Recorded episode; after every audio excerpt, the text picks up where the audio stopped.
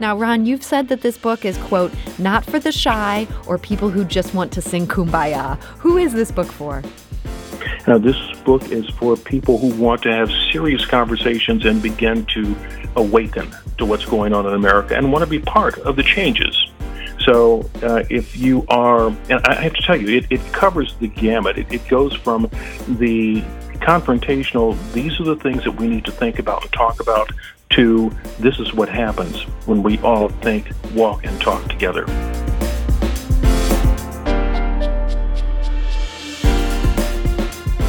The problems that we're having in America are not strictly for people of color, and they won't be resolved only by people of color, and and that becomes extremely obvious when you when you look at the protests that are going on around the United States and around the world.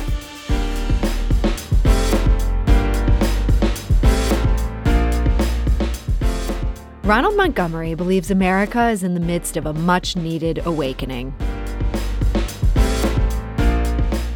I'm Sarah Fenske. This is St. Louis on the Air.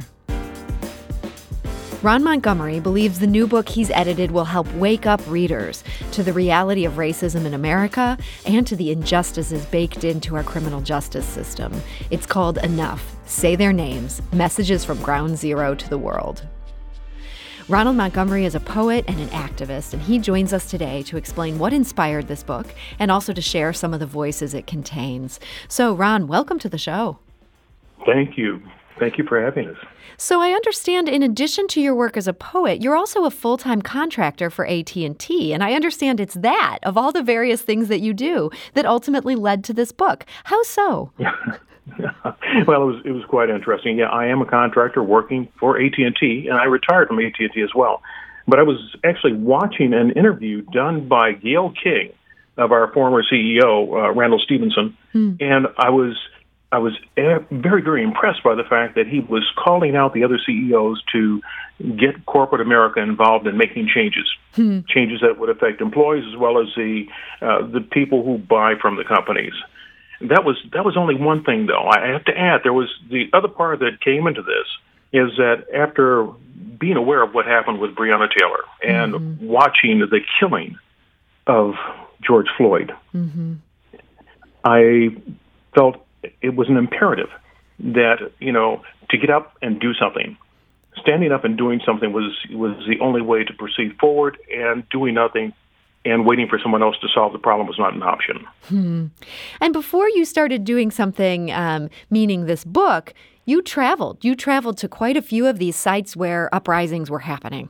What led you to decide to take to the road to see this all firsthand? Well, once the decision was made, I, I slept on this for a few days, trying to determine what to do. Uh, as Stacey Abrams would say, one of the things that keeps us from moving forward very often is lack of finances. Hmm. so I had to consider that, especially during the pandemic.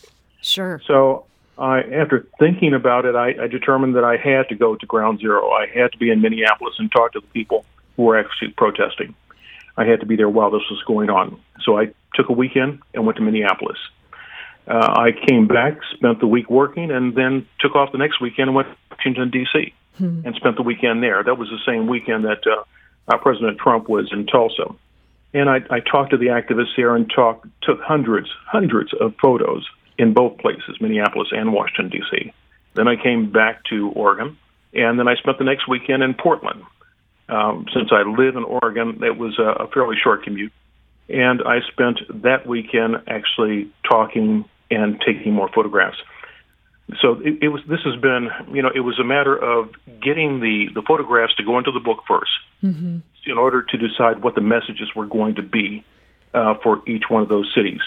Additionally, I got other photographs from people around Madison, Chicago, St. Louis, Dallas, Texas, and the messages were stunning and very pithy to say the least. And so you these photos that you took at all these different sites of protest, then you sent these to these poets and they they were inspired by these photos then in, in their individual compositions? They were. They were. Uh, what I did is I started off with two poets that I, I trusted uh, intimately. Uh, we had Emily Rochelle, and then we had uh, uh, Annis Cassells. And Annis and Emily and I talked and tried to figure out what other writers would be the perfect blend for writing about these messages mm-hmm. because we wanted to expand the messages, you know, either with poetry or prose in order to, you know, line up with the pictures that matched those words. Okay. And so it ended up with uh, seven other writers besides myself and about 13 other photographers.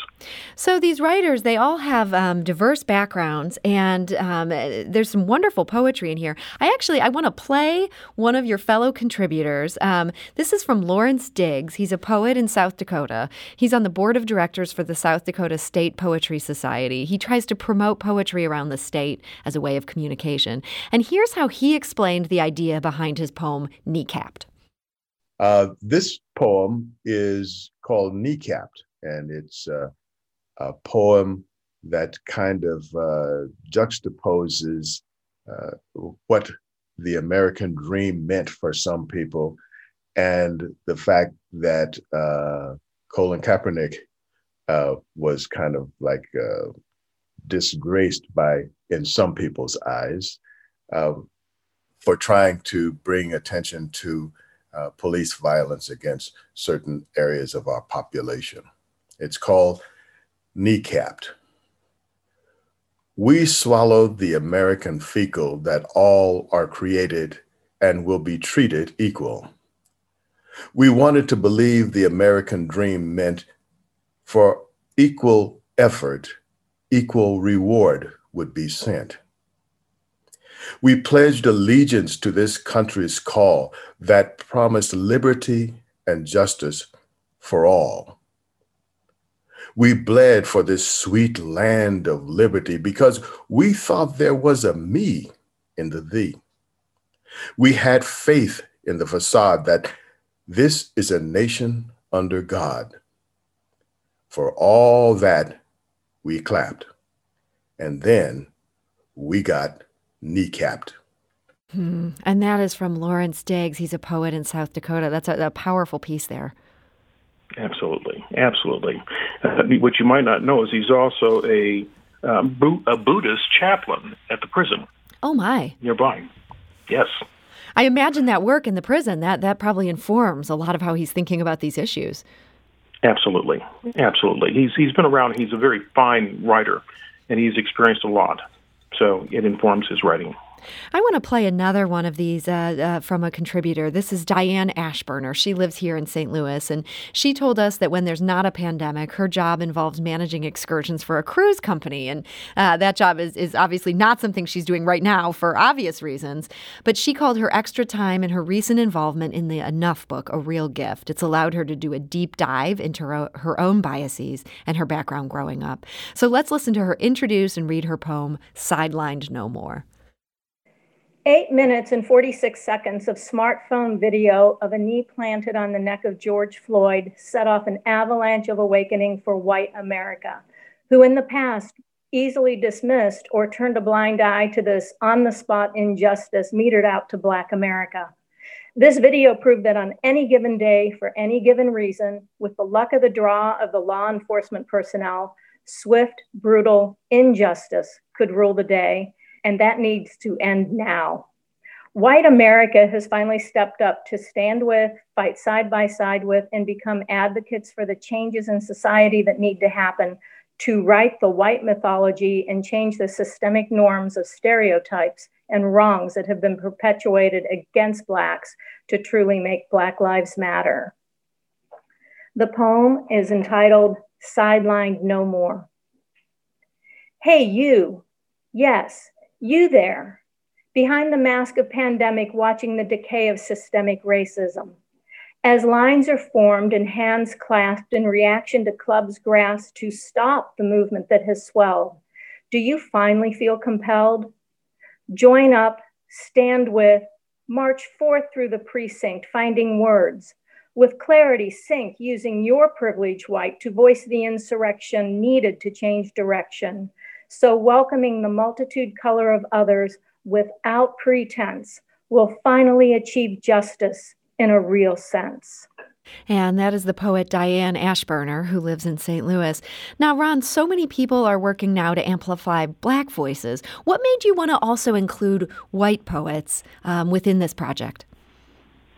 Well, the, the problems that we're having in America are not strictly for people of color, and they won't be resolved only by people of color, and and that becomes extremely obvious when you when you look at the protests that are going on around the United States and around the world. We are a very people of color are relatively small in terms of our percentage, and we don't have enough leverage. Hmm. We also understand that the power is not in the hands of the people of color. They the power is in the hands of of other sisters and brothers that understand what the struggle is about and want to be part of it. And this is eminently evident when you start watching. I'd, I'd say in the protest marches that I took part in, I'd say easily 75% of the participants were white. Hmm. And you, you welcome those allies. Yes. Yes, they, were. You know, I'm I'm a man of color. I'm black, and I'm there, and it's, it's, it's it was amazing. Not only were they was the crowd diverse, but we had so many young people that are leading this leading the struggle for it. They will make the changes. I mean, we're getting to a point right now where 25% of our population will be of retirement age. Mm-hmm. The people who will make the changes will be the young people, and I'm so proud of them. Mm-hmm. Now, another person who played a role in this book, this is the acclaimed poet Nikki Giovanni. She provided a blurb endorsing this book. This is obviously a huge deal. How did you first connect with her? My poetic sister, Nikki Giovanni. I have been writing for uh, several decades now, and I normally share my writing with uh, Dr. Giovanni to get her feel, uh, mm-hmm. to get her review, and to find out if I'm, you know, doing the best I can. She is my role model and my mentor. So you have a long-standing relationship with her. I have a long-standing relationship with her. I mean, we're we're not what you would call uh, really close. I mean, she reads my books and she sends me letters. Uh, since she doesn't do anything electronically, uh, at least not until now, hmm. she would write me letters and tell me what she thought, and it meant the world to me and kept me moving forward. I remember my first uh, letter back from her. She said, "Continue to practice your craft, and you will get better." Mm. a... that was that was not what I wanted to hear, but it kept me moving forward. And and, uh, and she's continued to provide that feedback as as you've been writing poetry all these years. Yes, yes, she has, hmm. and it's been wonderful. So many of your collab, you've had so many uh, collaborators on this volume, and I understand they all donated their time. Um, one is Joan Barnridge, who's a, a longtime graphic designer at the University of Missouri St. Louis. How did you work with her to bring the visual aspect of this book together? Oh, she's she's wonderful. You know, she saw me um, struggling. You know, I was. Uh, I was in deep water and not able to swim when I was actually putting together design and layout for this book. I did it in a program that was not intended for this purpose. Hmm. And Joan reached out to me and she said, Ron, let me help you. And I said, you know, I said, fine. I, I need all the help I can get. Joan and I have been friends for many, many years. We worked together at AT and T. Uh, many years ago in the same department, and she was doing the same sort of work. I'm I'm so. more struck that you thought you could do the design work on this book all by yourself. That seems like a huge thing to take on, in addition to to curating, you know, all these collaborators and and poets. Um, did you feel like you had to put this whole thing on your shoulders at first? Well, I, I realized that we had a short amount of time to deal with here. Mm-hmm. The we were in the midst of a pandemic, and the the real pandemic was not so much the disease out there. I mean, it still is an issue, but the pandemic that's socially uh, draining our country and driving us to our knees is is what's happening in terms of social injustice and I figured it could not wait. I wanted to get the book out as soon as possible, and in 148, 147 days, we went from uh, that started in June 3rd. We went from nothing to this publication, hmm. and it couldn't, it would not have come out as well as it did without the the help of Joan and, and the other members of this team. We have a family, and it worked well. Hmm. So, this book, again, it's called Enough Say Their Names Messages from Ground Zero to the World. Uh, you can find a link about that on our website. That's stlpublicradio.org. Now, Ron, you've said that this book is, quote, not for the shy or people who just want to sing kumbaya. Who is this book for? Now, this book is for people who want to have serious conversations and begin to awaken to what's going on in America and want to be part of the changes. So uh, if you are, and I have to tell you, it, it covers the gamut. It, it goes from the confrontational, these are the things that we need to think about and talk about, to this is what happens when we all think, walk, and talk together. Hmm. And that is good. What kind of reaction have you gotten so far from readers? Awesome. It's been absolutely awesome. It's it ranges from tears to you know um, mini satori's where light bulbs are coming on and folks are saying, "I never knew." Hmm. And so we've reached our crowd.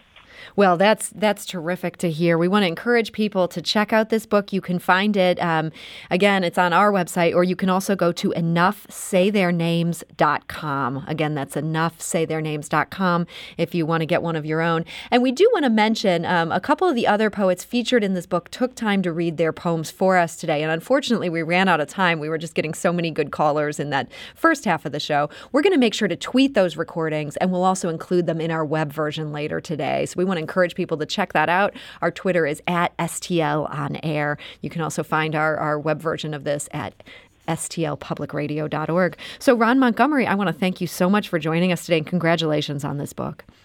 Thank you. Our pleasure. And you can find more about that book again at enoughsaytheirnames.com.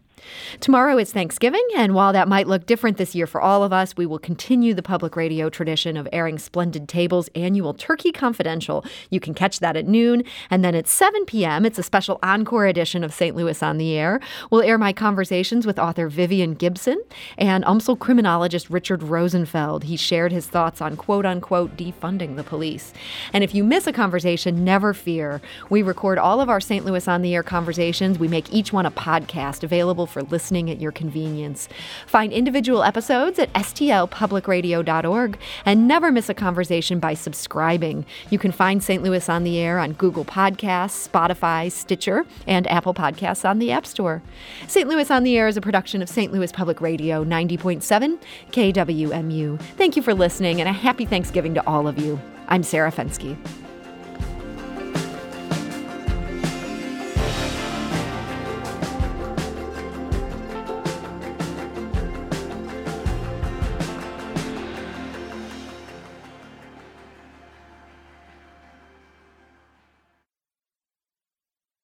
Support comes from the Missouri Forest Products Association, committed to conservation and careful management of the state's forests to make them more resilient and better habitats for wildlife. ChooseWood.com.